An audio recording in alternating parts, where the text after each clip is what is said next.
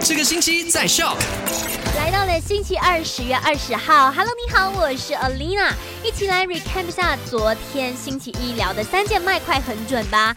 第一件事情呢，就是我们二零二零年不只要一起对抗这个新冠肺炎，还要重视起这个狂犬病的。所以如果你家里有养狗狗的话，一定要记得每一年都要定期带它去注射这个狂犬病的疫苗。没有的话呢，你是犯法的。当然，也不可以放任你的爱犬在外面随便流荡，因为作为主人的你呢，将是可以被对付的。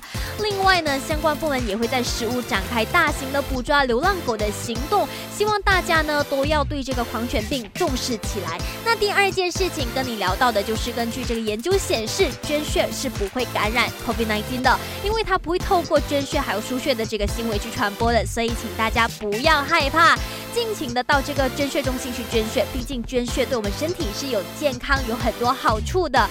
这样子做呢，还可以避免这个血库的库存不足够。那第三件事情呢，就是很多人都聊到这个附近的 BBC 高架大道那里有裂痕嘛。那这个沙工程局呢，也是去 check 了一下，发现并非这个结构性的裂痕，所以正式出来说这个 BBC 的高架大道是安全的。记得告诉你身边的每一个人哦，让大家不要慌张。好啦，今天下午三点继续跟你聊，继续留守给你最多好歌，还有 variety 的麦好玩。